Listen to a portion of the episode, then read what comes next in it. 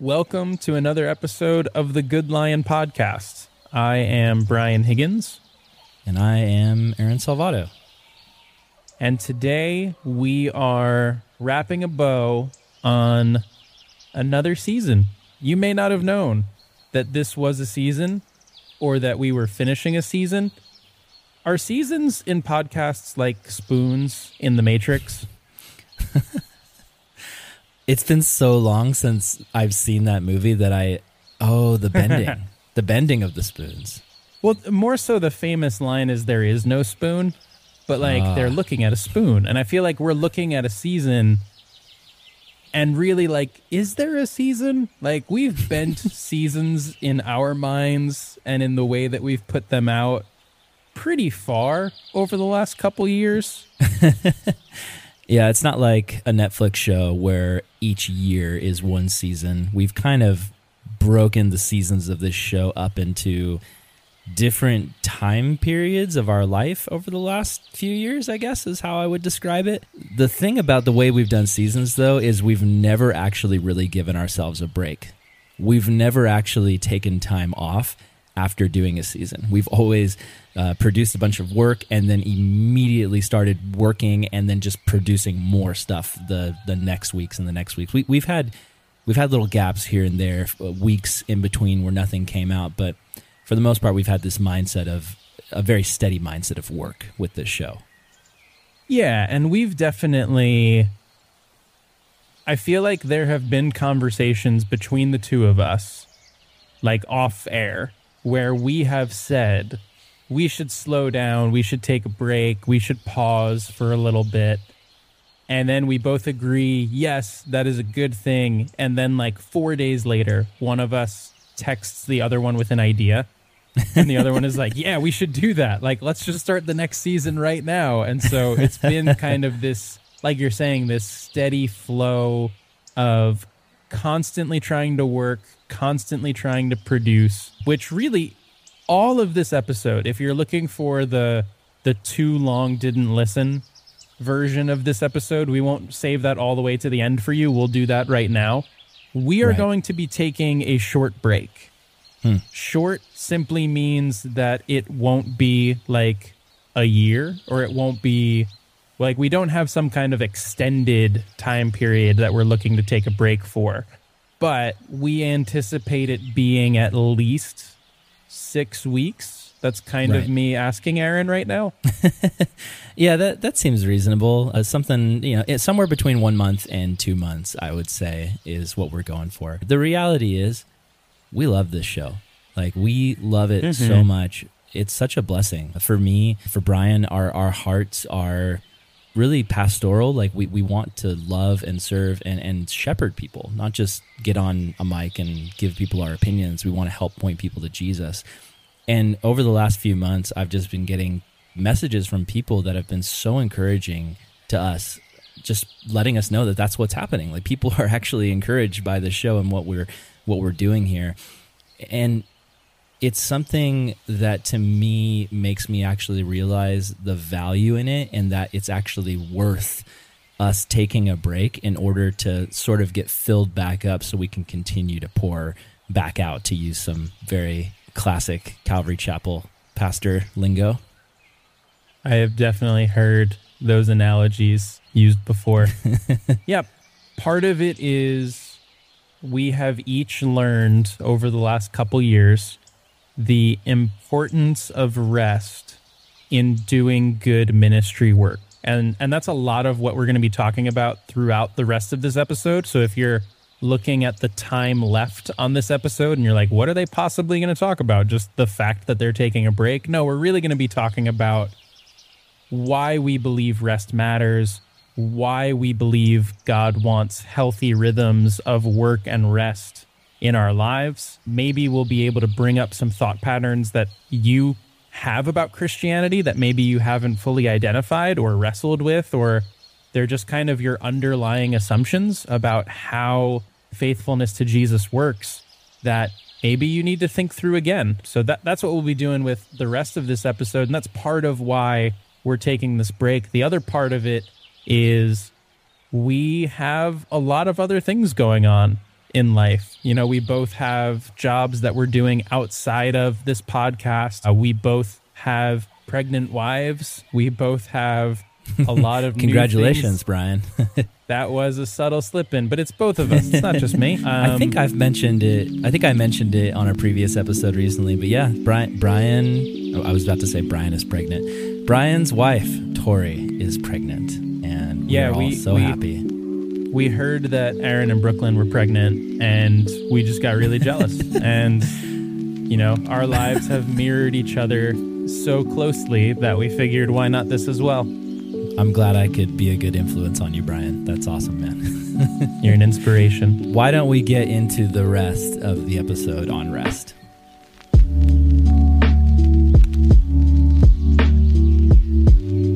If you're like me and you grew up in American church culture or even Western church culture, one of the things you've really focused on is what you need to do to be faithful to Jesus. Specifically for me growing up in America, I would always think about these classic American success stories, and each one of them really focused on growing, expanding, doing more, having larger reach.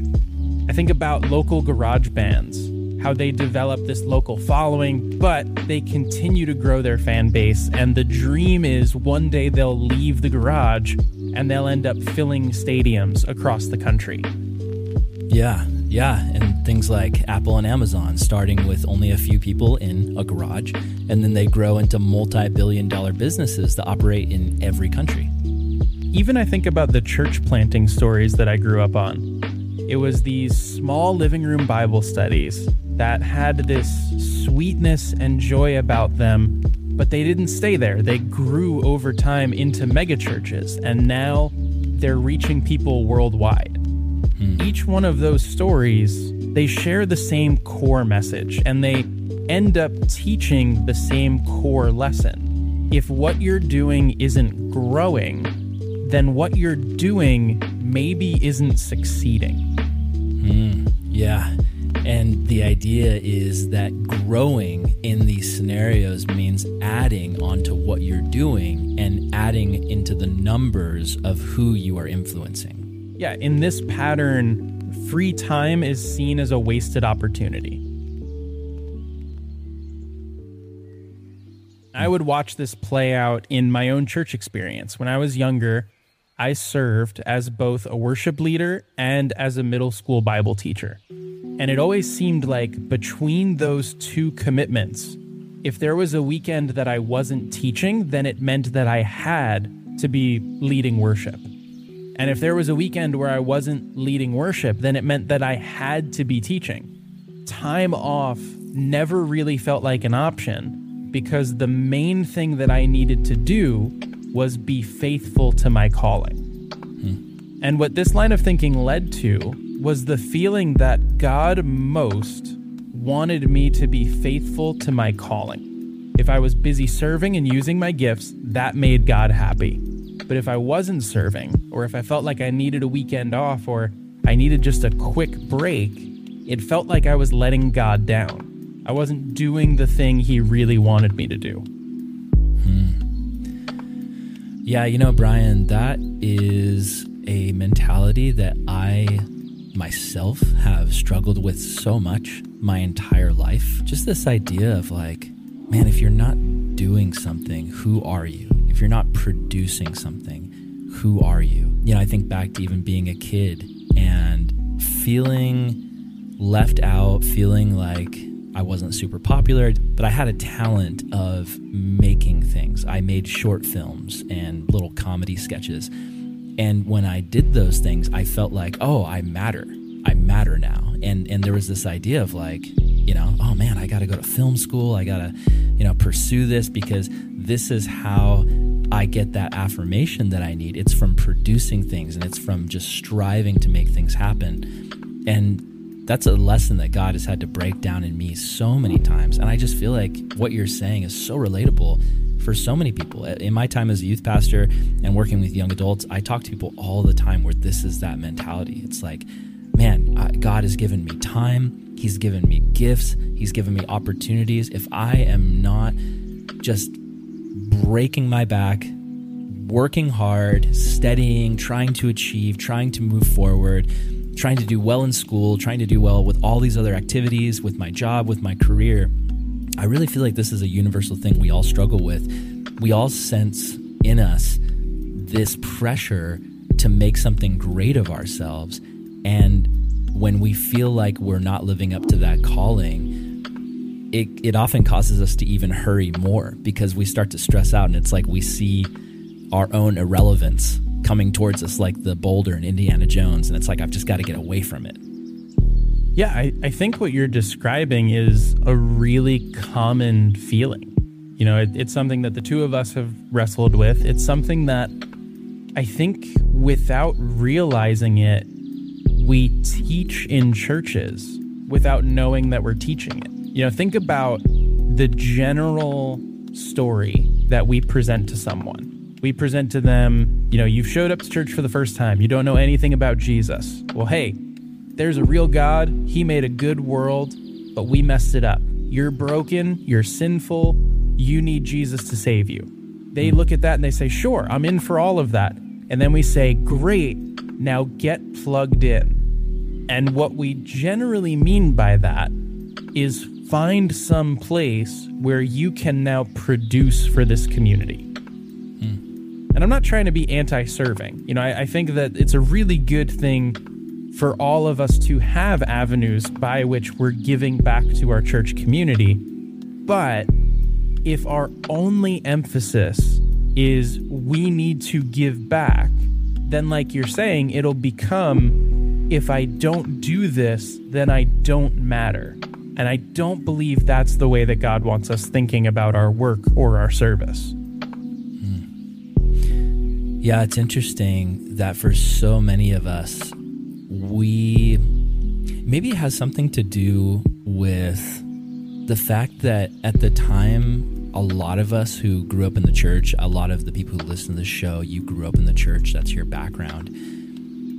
Perhaps it was because at the time that you were having your most formative years learning about God, you were also in school where it's this environment of, and pressure of do well, strive to achieve, work hard. If you don't get those grades, then you are a failure, and you, you have these horrible visions of what your future life is going to be, and you're never going to amount to anything. Perhaps it's the conflation of that, where it's like we're also learning about God. And we're learning he's just and he's merciful, but also he has this plan for us. He has stuff for us to do. He has a calling on our life. Like we all have this big calling on our life. And and I feel like maybe, maybe in, our, in at least in my mind, maybe I'm projecting, but in my mind, I know there were many times growing up where I felt like I wasn't living up to what my calling was. And even like in the last three years, especially after uh, leaving my role as a youth pastor, which is something I did feel called to in a very specific way, where it just was like, this is what I'm supposed to do. Being out here sort of in the in the wilderness I, is, is what I call it. There's been many days where I, you know, wake up and I'm like, what am I doing? Like, am I fulfilling my calling? Does that, does that resonate at all? Absolutely. No, I, I think you're really onto something there. I, I think this drive to I have to produce or I'm nothing, I'm starting to see that that's way more cultural than it is biblical. Hmm. There's this really great John Mark Comer book called The Ruthless Elimination of Hurry. We are going so to... So good. We're going to steal shamelessly from it for the rest of the episode. If you have a choice between finishing this episode or starting that book right now, we'll see you later. Go start that book. Like it, it's the first book in a long time. I think I may have said this on the show before, but it's the first book in a long time where when I read it, I didn't think to myself, oh, one or two of my friends might be interested in this. I thought to myself, literally everyone I know needs to read this book. So mm. go do that.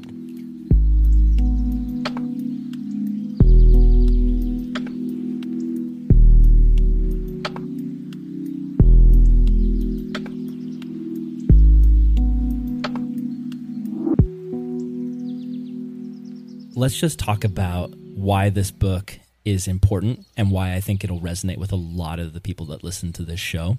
So if you're like me and Brian, you grew up in church culture, and in church culture, what do we have? We have mega pastors. Those are the people that we look up to. Those are the people that get asked to speak at conferences. Those are the people who did well. They went out, they had a dream, they had a vision. The story goes, they followed God's heart and call for their life. They were obedient, and then God blessed what they did, and he multiplied it, and he grew it. And so, I mean, Brian, would you agree that in the context of how we grew up, we we as as young guys in ministry, we looked up to those that had these big platforms and these big successes? Is that, are you with me on that? Yeah, I think that that kind of church growth was very much one of those American success stories that we were mm. thinking about earlier, of the little guy goes out there and doesn't just make a bit of an impact. He ends up building an empire. Right. So for guys like us in the ministry, young guys in their twenties, pretty much everyone I know, whether they want to admit it or not, the, these thoughts are going through the back of their mind. Like, how is God going to use me? Is he going to use me in a big way? Do I have this potential? John Mark Comer is a guy who was on the cusp of that. He was leading this mega church. It was growing and multiplying, and he just got to the point where things were going so well, but inside, like, his soul was deteriorating from just the overwork and, and the busyness and the culture that said, if you do not drive yourself to write more books and preach more sermons and do more things and build more programs, then you're nothing.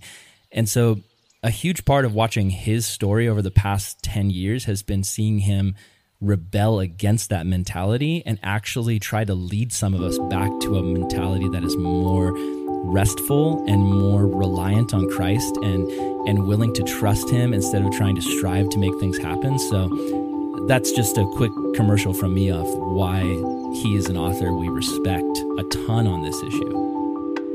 Yeah, he's really trying to pull us out of the cultural movement towards the more you produce, the more you matter.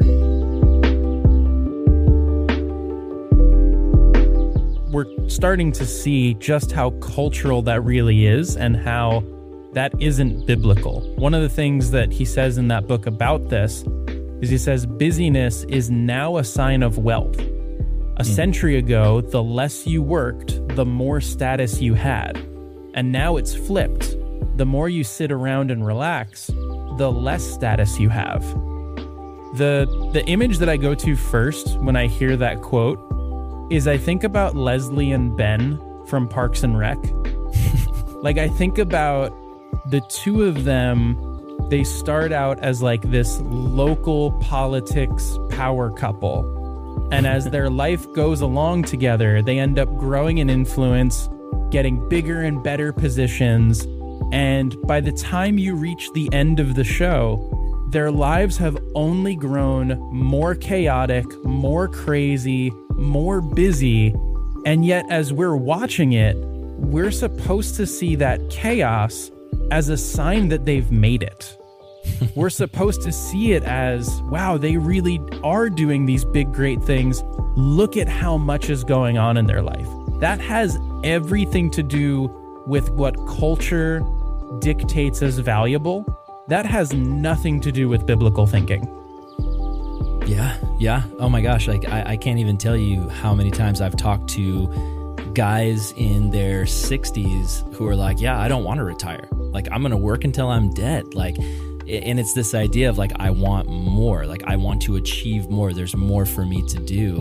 And it's an interesting thing he points out because, yeah, I mean, I think even past a century ago, think back to the days of kings and queens. It's like, if you were wealthy and successful, what were you doing? You were sitting around in the lap of luxury, letting servants wait on you.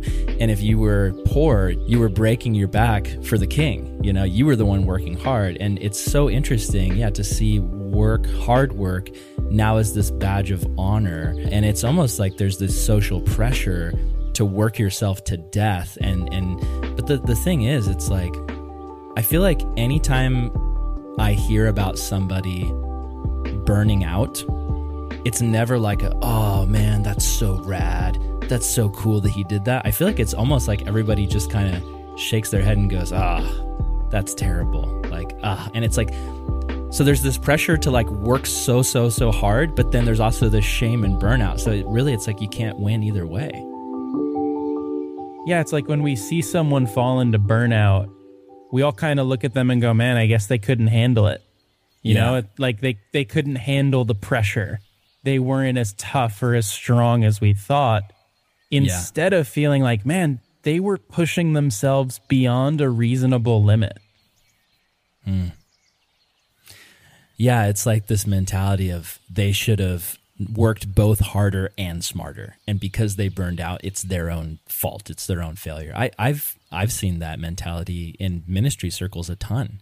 Uh, a lot of times in, in ministry, because we have this mission to reach the world with the gospel, I've known many young guys who've worked at churches where the mentality of the leadership of the church was to just push them harder and harder and harder. And if they asked for time off, or if they asked for a break, or if they asked for rest, like I'm talking about guys who, you know, they're youth pastor friends of mine, you know, where they're doing a week's worth of basically working from eight in the morning till eleven o'clock at night for an entire week. And then as soon as they get home, their pastors are throwing them into tasks and duties. And it's like, hey, can I can I maybe get like a day or two to just kind of rest and be with my family? But it's this mentality of like, no, we're always on in ministry. We have to keep going. We have to keep pushing. And yeah, it leads to a lot of burnout from what I've seen. Yeah, and it comes from that mentality of to be valuable in ministry, we need to do more ministry stuff.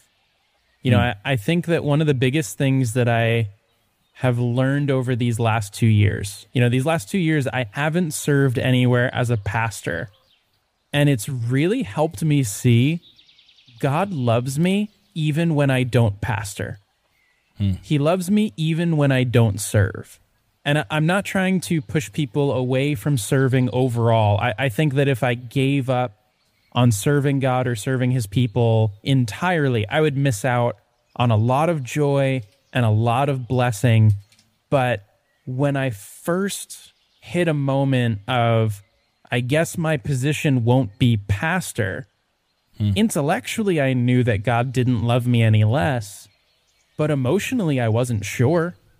Hmm. And I, I think that maybe there's people that are listening to this where they're serving as worship leaders, they're serving as Bible teachers, they're serving by hosting home groups, like they're serving in a thousand different ways.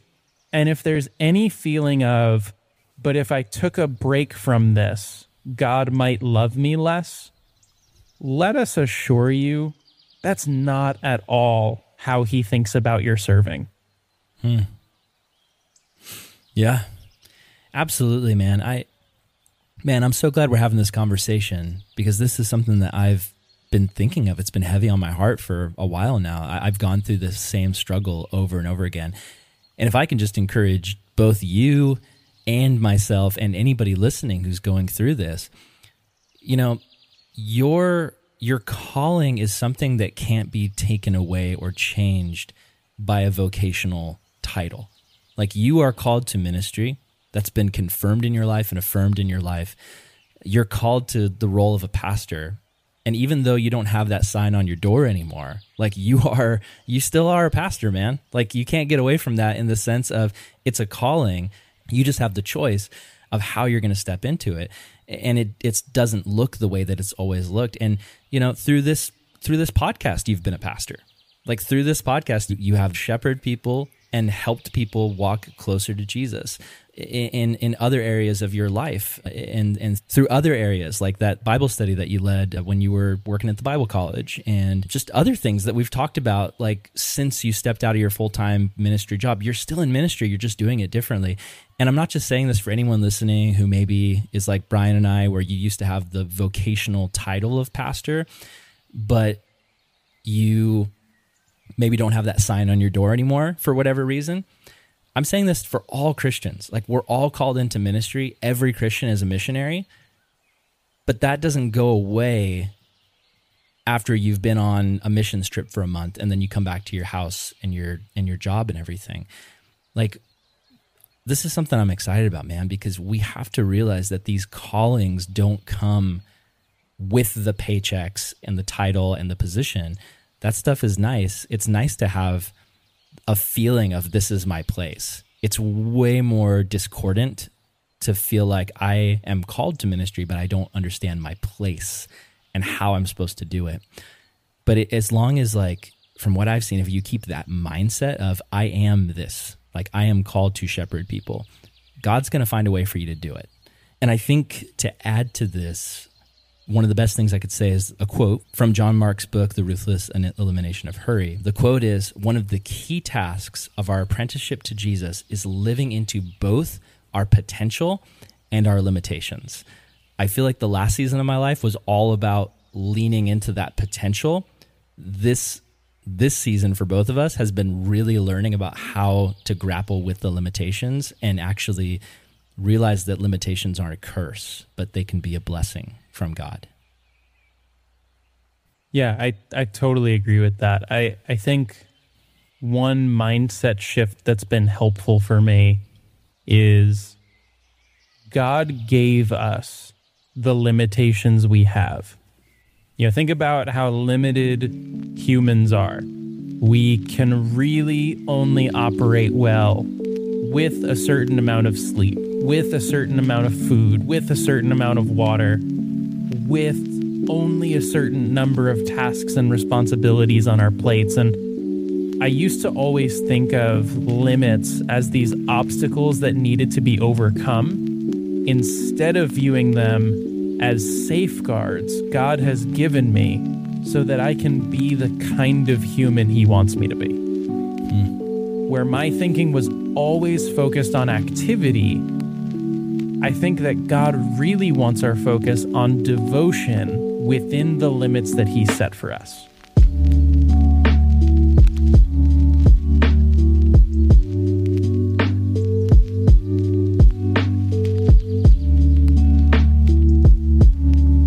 What you said about devotion, and that's another quote from the book. Uh, he says, attention is the beginning of devotion.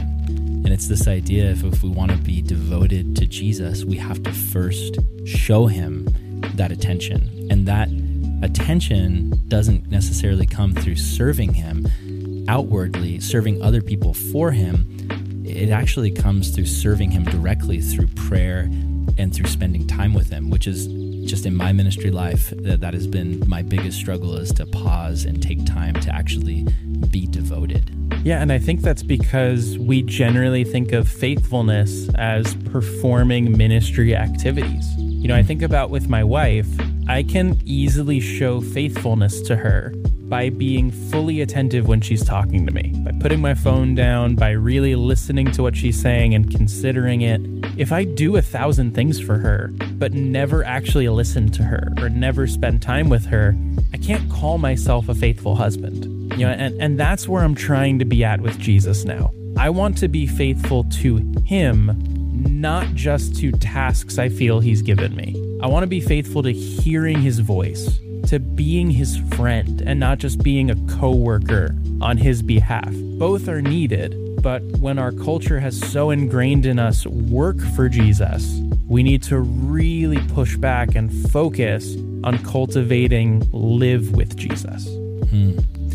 That's so good, man. Yeah, and I've talked about it before. That that was the first lesson that God taught me when I moved out here, away from kind of my full-time ministry world. I read that book called With, and it was like, hey, some people live over God. Some people live under God. Some people live for God. That's the one I identified with. Like, oh, I've got to do things for God because he's called me to his purposes. But Sky pointed out, like, no, you got to live with him.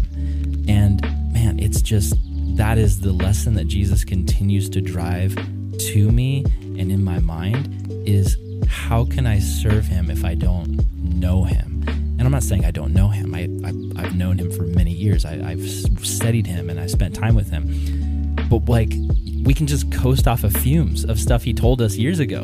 Like we can just like remember something he did in the past and just try to make that happen again. And Jesus is like, no, like today I want to talk to you. Like today I want to reach you.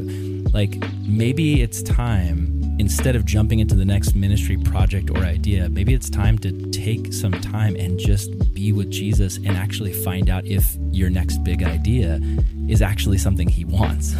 I, I'm kind of preaching to myself here. Another quote from John Mark's book that I thought was really good on this was, to walk with Jesus is to walk with a slow, unhurried pace.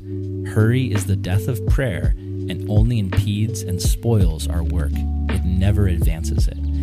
Dude, that's that's a heavy one for me to hear, because I get into this mode where it's like, if I don't hurry, if I don't overwork myself, like, I'll just be honest.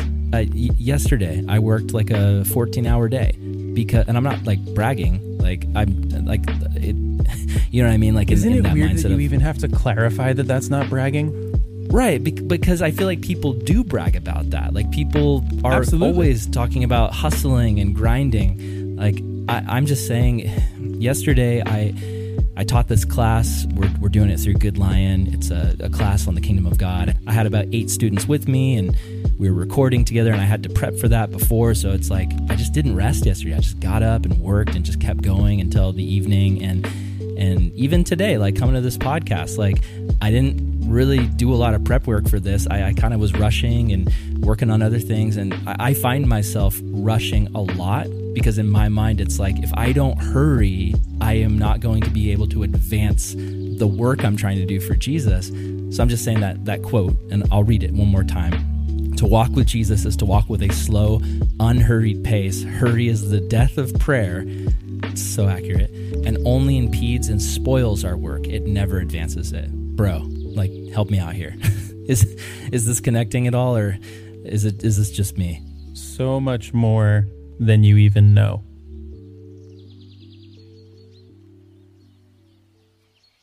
Yeah, as you bring up the idea of hurry destroying your ability to focus on stuff, I am very much a person who's driven by accomplishment. Hmm. And I use this software called Todoist, which I highly recommend. It is an amazing software. It is basically a really fancy digital to-do list. And it helps me stay organized. It keeps me from feeling like I'm forgetting stuff. If you're like a nerd that really cares about productivity systems, you probably already know about it. And if you want to become a nerd that cares about productivity systems, that's a great place to start. Highly recommend Todoist. Basically, throughout a day, as you check off tasks, it tallies those tasks up for you. And you can set daily goals, and you can earn these like little karma points as you knock off more tasks. I'm not advocating karma, but as stupid as it is, I really love getting those points. Like, it just makes me so happy on the stupidest level. I know it doesn't mean anything, but even on their website, it talks about like gamifying your productivity. Like, you give yourself this little proverbial carrot, and you you chase it a little bit harder because you have some kind of goal at the end. What I'm finding this does for me is I just focus on completing tasks, not on completing any of them well. Hmm. So I might have two tasks right next to each other. One of them might be do the laundry, and the other might be read my Bible. Like, I've started putting, I use a, a yearly Bible calendar to try to like structure my Bible reading for the year. Not a surprise that I crave structure. It's very you. It's very you. Very me. But obviously, those two tasks are of completely different levels of importance. But what I'll find is, because I'm so focused on accomplishing enough tasks, is that while I'm reading my Bible, I'm thinking about trying to get it done quicker so that I can get on to the next task, so that I can accomplish enough tasks for the day. Yeah. I mean, isn't that just how you do it? Just how you live life? I'm I'm right there with you, man. It's so the crazy thing is, I'm looking at this quote uh, from John's book again, and he says, it's been proven by study after study, there is zero correlation between hurry and productivity. Oh, seriously, man? He says, in fact, once you work a certain number of hours in a week, your productivity plummets. Want to know what the number is? fifty hours. Ironic. It's about a six-day work week. One study found that there was zero difference in productivity between workers who logged seventy hours and those who logged fifty-five. Could God be speaking to us even through our bodies? Oh, dude, it just, it hits me because, I mean, I don't know. It's just like, I'm I'm starting, I'm starting now that my kid's on the way to transition out of this mentality of like, I have to work sixty hours every week. Because coming out here, I mean, I came out here to Oklahoma, I had no job, I had no ministry opportunities. And so it was this combination of like, I got to make stuff happen. And we started the podcast network and C G N hired me and I was freelancing and all this stuff. And it's crazy because God is starting to, he's, it's crazy. It's just crazy because like everything I've been working for is starting to kind of fall into place a little bit in the sense of like, yeah, like we're have, we're, we're finally having a kid. There's ministry opportunities that are opening up through C G N, even to do stuff long distance. And, but it's like, if I have a week where I only work like forty or forty-five hours, I feel guilty. Like, it's like, does that make sense? Like to, to feel yeah, guilty it, that you're not doing enough. I mean, I relate to it, but it shouldn't make sense to us. You know, like I, yeah. I'm totally right there with you. I get really focused on, have I done enough for the week? Have mm. I accomplished enough tasks? And what I find happens for me is as I keep trying to add things to my task list for a day or for a week or, or a month or whatever, the more things I add to the plate, the less personal attention each of those things gets. Yeah.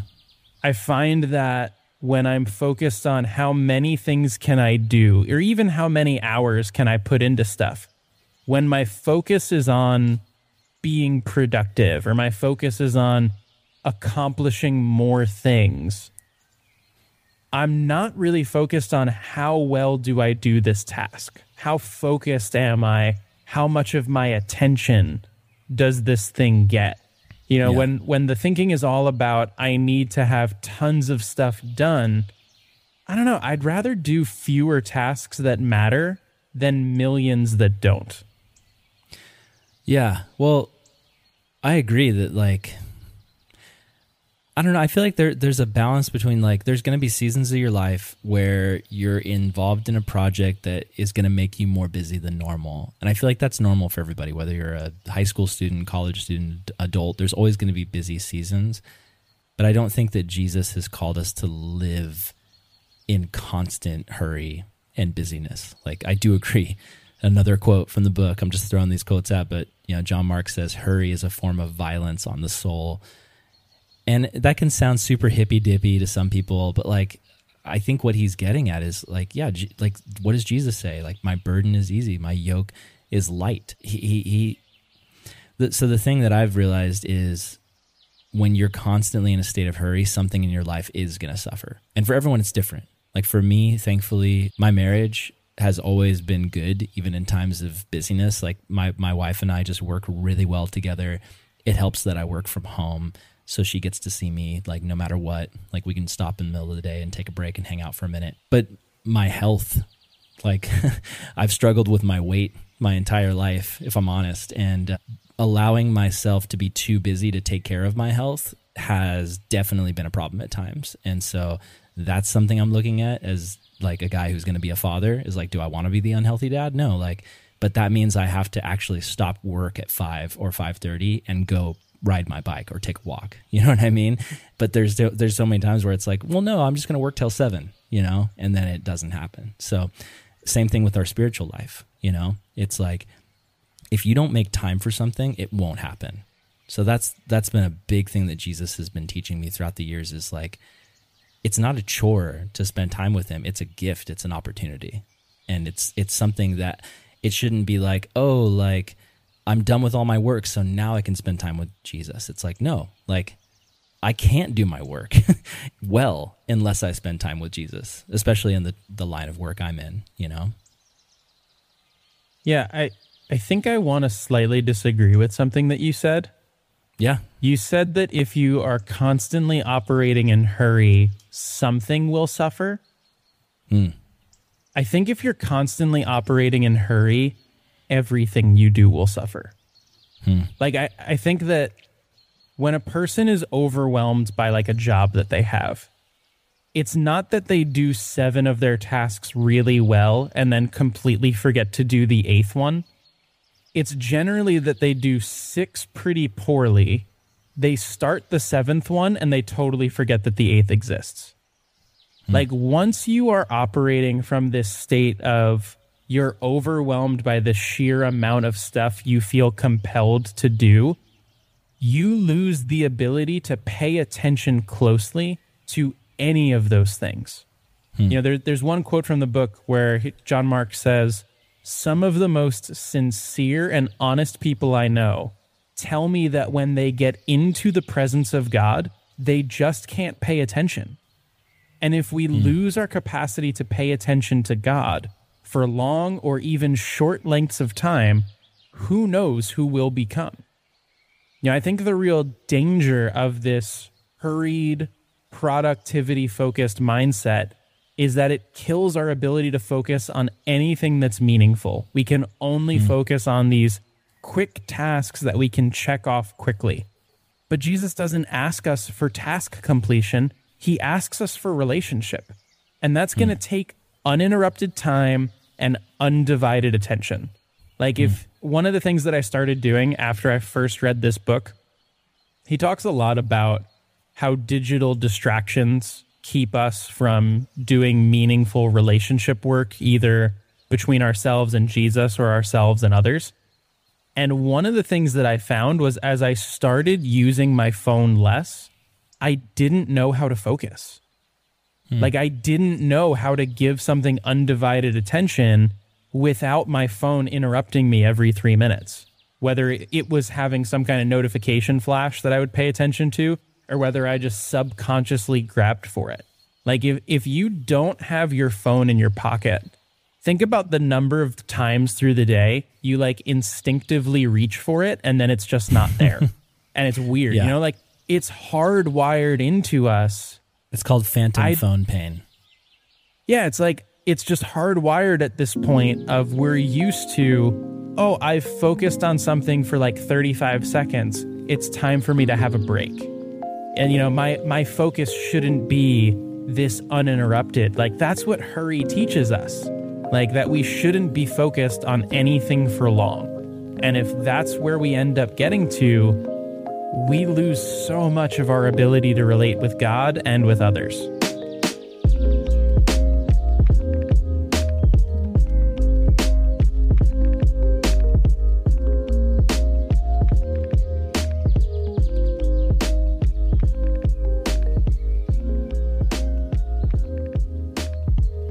Brian, one of the quotes from the book is, "In America, you can be a success as a pastor and a failure as an apprentice of Jesus. You can gain a church and lose your soul." I'm gonna I'm gonna put you just on the spot and ask you to be honest, I guess. And and you know, this is a question that easily could be asked to both of us, but I'm asking you because I'm the one who came up with it. But let's say like you have these options, right? Where it's like, option one is you can become a very successful pastor with a ton of achievements, a massive, massive church, book deals, video deals, all of this stuff. Like, your influence is huge and like thousands of people are being reached. But the end result is you you burn out and you crumble at the end of it. Or the alternative is you are a pastor who plants a church and, and you rest and you have like healthy boundaries and rhythms in your life, and you have emotionally healthy spirituality, not just for you, but for your staff. And your church ends up reaching like maybe three hundred people in its run. But at the end of the day, like at the end of your life, you... you were able to preach the gospel well to that group of people. You influenced those people who then went out and influenced others. Like, in your natural state, like which, which is more attractive, I guess? If you had asked me this question a year ago, I would have immediately said faithfulness with boundaries, hmm. but I wouldn't have actually meant it. Hmm.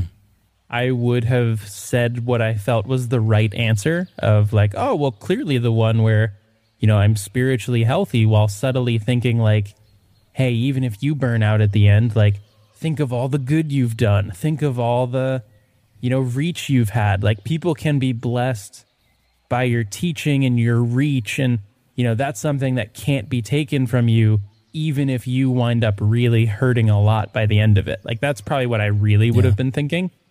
Yeah. Now I'm in a place where one of the things that I really sense God impressing on my heart as my wife and I focus towards the idea of church planting in central New Jersey, one of the things I'm thinking a lot about is when you try to plant a church, you try to build something that will outlive you. Hmm. And if it's going to be something that outlives me, then I want its best days to be after I'm dead. Hmm. Hmm. I don't want it. I don't want it to be that I leave or God calls me to something different or I end up just getting old and dying or whatever.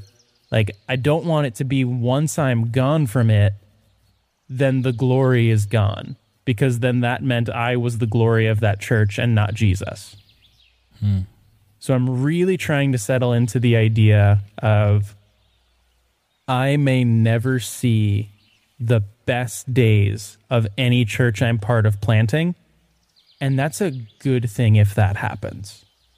Hmm. That's really good, man. Yeah, the, the picture that comes in my mind is like, like imagine if you spent your entire life trying to build this tower. And you're just striving, and, and every day you're laying bricks and building and building and building. And you get to the end of your life, and the tower is like incomplete. And it's like, oh man, like, ah, I gave everything to that tower and now I'm ruined. And then like somebody comes and like in one day just like puts a tower across the street, and you're like, what on earth? And the person was like, yeah, I was trying to get your, I was trying to get a hold of you because I wanted you to help me with this. And we could have done it a lot faster together. And it's like, isn't that what we do so much in ministry? It's like we think of, I could reach so many people. I could have so much influence. It's it's all about I. It's if I just put in my work, my effort, my talents, my unique form of preaching that is so different from anybody else, which I'm ashamed to admit. Like I've, ha- I've had these thoughts, if, if I'm honest. Like I, it, it comes from I people telling you like, yeah, like it's like, oh, like I'm good at this. Well, it, we're trying to build this tower, and we spend our whole lives trying to build it, and in the end, it just comes to ruin. And but Jesus is already building. Like, he is building, and he is going to build what he's going to build. Like, that story has already been written. So it's not like you have to personally save five thousand people. It's Jesus is going to save five thousand people. What part are you going to play in it? And even if the part that you play only impacts one hundred people, five thousand people are still getting saved. It doesn't matter like how big your role was in it. It doesn't matter. Like that that's the lesson I've been having to learn and tell myself. It doesn't flipping matter. Like all that matters is faithfulness. It's long obedience in the same direction. And at the end of the day, if Jesus is saving five thousand people and I was involved in saving ten, and my friend was involved in saving four hundred, we're all going to be standing next to each other in heaven, rejoicing together about the people that got saved. It's not, you know what I mean? Like it, it's just, yeah. It's just do your, do your best for the kingdom and trust God with it. Like don't, you don't have to kill yourself for the ministry is what I'm trying to say. Yeah. And remember that no matter what part you play, the thing you're ultimately building is God's kingdom. You know, I, mm. I think about, in First Corinthians, Paul talks to the people about how there were segments that all kind of had their favorite pastors. You know, there's that famous section where Paul is saying, some of you say, I'm a follower of Paul, and some of you say, I'm a follower of Apollos, and some of you say, I'm a follower of Peter, and like they all had their favorite teachers. And I've heard pastors share that passage a lot, and I've done it too, where I come at it from the standpoint of, see followers, you shouldn't pick which one of us is your favorite. Like, you should be focused on the kingdom. And the thing that I'm honestly just realizing now that I've missed in that passage is that Paul, Apollos, and Peter were all perfectly united in ministry, even though they knew people were picking favorites. Hmm. They were not focused on, like, Paul didn't say, hey, if you've been like pulling for me, like, hey, good job, you're on the right team. Like, he doesn't do any of that. Right. Like, they were so actively fighting against, don't be one of my followers, be one of Jesus's followers. Because even if Jesus calls me to build this tower, my name is not going on the top of it. It will yeah. not become part of my kingdom. We do so much subdividing of the kingdom. Like, we talked about this in an episode about discipleship, where we normally think of like, yeah, I'm a follower of Jesus, but I've been discipled by that pastor, or I've been discipled yeah. by that leader or that influential figure, as if now they have some sub-kingdom within the larger kingdom of God. That's just not how yeah. it works. Yeah, no, it's it's so good. And and that that perfectly fits in with this quote from John Mark's book. In the cruciform kingdom, only the bad things die: image and status, bragging rights, and all vanity. And man, like, that just, that's what it's about there. It's it's it's we should not be building platforms to ourselves. Like, we should not, none of us should be trying to build a, a statue in our image, basically. Like, we need to trust that Jesus's influence is big enough that if we don't make it about us, he's still going to use us exactly how he wants to use us. It it should never be about us. It should never be our image. It should never be about us as an influencer and our influence. It it should always be about Christ. Because the reality is, like, influence, it can it can grow in an instant and it can disappear in an instant. You know what I mean? Like, the kingdoms we build for ourselves can crumble so easily. But the only kingdom that will last is the kingdom of Jesus. You know, like, I, I used to say this to my youth kids, but, you know, it's so funny. The statues, statues are hilarious because people build statues thinking, I will be remembered and I will be appreciated. And they put these statues up outside. And what happens? Like, if you go anywhere and there's a statue of somebody who is like older than one hundred years, or for most people older than fifty years, you're like, I don't know who this person is. Like, who is this statue? And you don't take the time to read it. You, you just walk by. It's like, oh, that's a cool statue of a guy with a mustache. And what happens? Like, birds just sit on the statue and go to the bathroom on it. Like, good on you for building a monument to yourself. So, like, that's what happens to all of us. It's like, if, if we make it about us, like, ultimately it ends with us. But if, we, if we're building the kingdom of Jesus, if it really is about him, then what we do, no matter how big or small it looks in the world's eyes, it lasts forever. That's good.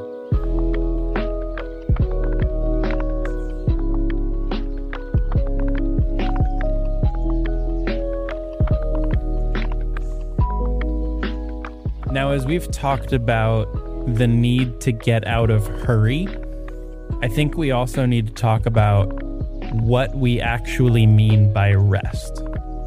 Because whenever I used to think about God's command in the Old Testament of Sabbath or of the idea of rest at all, I really just thought of it as taking a break. You know, my wife and I one time, we led a middle school retreat together, and we came back and we were exhausted. And all we wanted to do is watch T V and not have to remind kids what time dinner was or answer schedule questions or anything like that. So we got home, we unpacked a little bit, and I remember that night we discovered the first season of Stranger Things. And over the next twenty-four hours, all we did was sleep, eat, and watch the entire season. That was it. And at the time, I remember thinking, man, I've got this Sabbath thing nailed. Like, I just don't do anything productive. I just let my brain and my body rest, and I've got it. That rest is almost like spiritual laziness. Like, that's what I thought it was. It was just, I get to be lazy, but I get to look at it and say, well, hey, God wants me to rest sometimes, and then my laziness is acceptable. What I'm starting to see now is that rest isn't only about stopping, it's about shaping. You know, this even happens to us physically. When you go to sleep, your body doesn't just pause, your body actively begins repairing itself. It makes helpful adaptations. It gets you back to the place where you're ready to go through another day.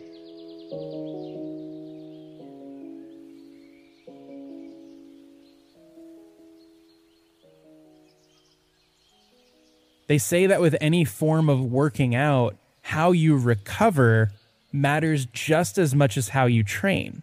Because without the ability to let your body reset from the work that you've done, you won't come to your second session stronger.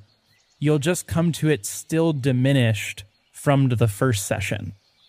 And when we think about, like, the example of this podcast, as we're taking a break from this podcast, it's not us saying we've got some Netflix shows we need to catch up on. It's not us saying we just need to pause and do nothing. The real hope that we have for taking this rest, and the hope that we should all have for the rest that we incorporate into our normal rhythm, is that it would be rest to be reshaped. Hmm. That we would come before God and say, okay, you see the work that I feel called to do. You see the things that I'm putting my energy into. Reshape me, Lord, so that I can do these things influenced and inspired by you, so that I can do these things more in line with your character and not out of this desire for, if I don't produce, I must be nothing. Yeah. That's so good. Yeah, for me, us taking a break from the show, it's exactly what you said. It's not us just saying, oh, time to kick back. It's it's releasing... It's releasing ourselves from the self-imposed tyranny of constantly needing to produce. I don't know if he says in the book, but I've heard John Mark say it before in other places. Like, we are human beings. We're not machines. Like, we're not factory robots. I get in that mentality, though. It, it has almost been a month since we released an episode at the time of this recording. On Friday, August twentieth. The last episode we put out was on July twenty-seventh. And it's like, it's killing me. Like, every day I wake up going, you idiot. You have not put out any episodes. And I there's reasons for it. There, there's been stuff my wife and I have had to take care of with the pregnancy. There's been stuff with work. There's been errors and glitches with my editing program that I use when I edit the show that have been setbacks. You and I had a recording session recently that we thought was going to be really good, and it ended up not being super usable. So it's like setbacks, like human setbacks, but like I have this self-imposed tyranny I put on myself where it's like, if you don't do what the expectations you put on yourself are to do, then you're, you're nothing. And so I think a part of resting is allowing yourself to be released from that, and to tap back into the reality of, like, you are not what you produce. You are who you are because of who Jesus says you are. And so I hope this is encouraging to anyone listening. If you're a creative, if you're somebody that produces content, if you're if you're a pastor, if you're a ministry worker, if you're someone who's writing sermons and, and producing things, you are not what you do. You are who Jesus says you are. When the Holy Spirit descended like a dove on Jesus, he said, this is my son in whom I'm well pleased. And at the start of the gospel, when that line was said, Jesus hadn't really done anything significant outside of carpentry. So it is super important for us to remember to rest. And so I'm going into this season of, you know, possibly one or two months of the mentality that I, I'm going to, I'm going to learn. I'm going to spend time with Jesus. I'm going to press in. I'm going to listen to his heart. I'm going to be asking him, like, what, what is your heart for this show? What do you want to do w- with us? What do you want to do in and through us? But I'm not going to be pushing myself to make those things happen. I'm going to I'm going to take time to rest and see what God would say about those things before I jump into them anymore. Yeah, my big goal is remembering that work shapes me and hmm. overwork shapes me in a twisted fashion. Hmm. One of the phrases that John Mark brings up in his book is hurry sickness, and he defines it as a behavioral pattern characterized by continual rushing and anxiousness. I don't want to be producing this show out of the hurried thought that we just got to get another episode out. You know, we don't mm. want to be doing anything out of the compulsion of, oh, we, we have to do this just because, like, it's on the schedule. It's something that needs to get done. When we rest, we allow Jesus to shape us differently. You know, when we work, he teaches us a lot about living life with him and the kinds of things that he wants to see happen. And we learn incredible lessons about his ability to empower us and the kind of justice he wants to create and the way mm. that he loves us and uses us to love others. You know, we, we learn all of these incredible things. And when we rest in him, we are also reminded every time we do it that he doesn't need us. He's the God that runs the world. He's the God that will bring everything to its perfect endpoint. He doesn't need you to be the one that solves other people's problem, or he doesn't need you to be the one that solves the world's problem.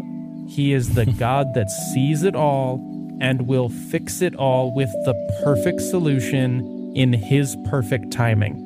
Anytime we get to work with him, that's him simply letting us in on the family business, not him needing us, or the business will crumble. Bro, this has been a great conversation. Like, it's been it's been good for my soul. It's been, like, very healthy, very needed. Hopefully you guys listening to this uh, episode, it's been like that for you. Our, our hope for this show has been very largely for it to be like you getting to sit in on two good friends having a theological conversation and encouraging one another. And so we, we hope you've been encouraged. You know, Brian and I, like we were talking about earlier, we we may not have the job title of pastor in any of our vocational roles right now, but we do very much feel called to shepherd people. And we're so thankful that so many of you have faithfully tuned in just so many times. And, and and you you would consider us people that could speak into your life and help shepherd you and help lead you to Jesus and point you to Jesus. And so I just want you guys to know you're you're not just an audience to us. We very much care about you. And we're so thankful for those of you that have reached out to us and, and told us how the show has been helpful to you. And so with that in mind, we don't normally do this, but Brian, do you think you could just pray for the listeners that that the Lord would help them connect to this idea of rest, and that the Holy Spirit would lead them in whatever way they need to be led when it comes to resting in Jesus? Yeah, absolutely. Father, we thank you that you are the God that welcomes us, not because of any good thing we do, but because of the good that you've accomplished for us. When we think about what it means to be saved, we look at it and all we contribute is sinfulness. All we contribute is brokenness, but you're the one that makes us right. And we thank you, Lord, that you have given us callings and giftings and opportunities to be used by you, but we pray that we wouldn't turn those good gifts you give us into the only things we focus on. I pray, Lord, that for any listening where they have replaced relationship with you with being faithful to some calling you've given them, Lord, would you gently show them that? Would you remind them that you loved them even if they never picked up a guitar again, even if they never taught another message, even if they never hosted another small group? That you love them because you've made them in your image, because you find them valuable for who they are, not for what they produce. And Lord, I think The crazy ironic thing in this is as we take time to rest in you and remember the kind of relationship you want with us, it actually makes us more productive for you. It actually makes us more able to do the work that you've put in front of us. So we want to be faithful to you first and foremost. And as we do that, we know that you will empower us to be faithful to our callings. So we pray that you would help each of us learn healthier rhythms of work and rest, that we wouldn't use this conversation as an opportunity for laziness, but that we would use it to set priorities back in order so that we can see you clearly, love you fully, and do exactly what you're calling us to and none of what you're not calling us to. Mm. We love you, God. Go before this this break time. Go before this next season of life for any of the listeners. Guide us into a deeper relationship with you. In Jesus' name we pray. Amen. Amen. Amen. All right. See you guys after the break.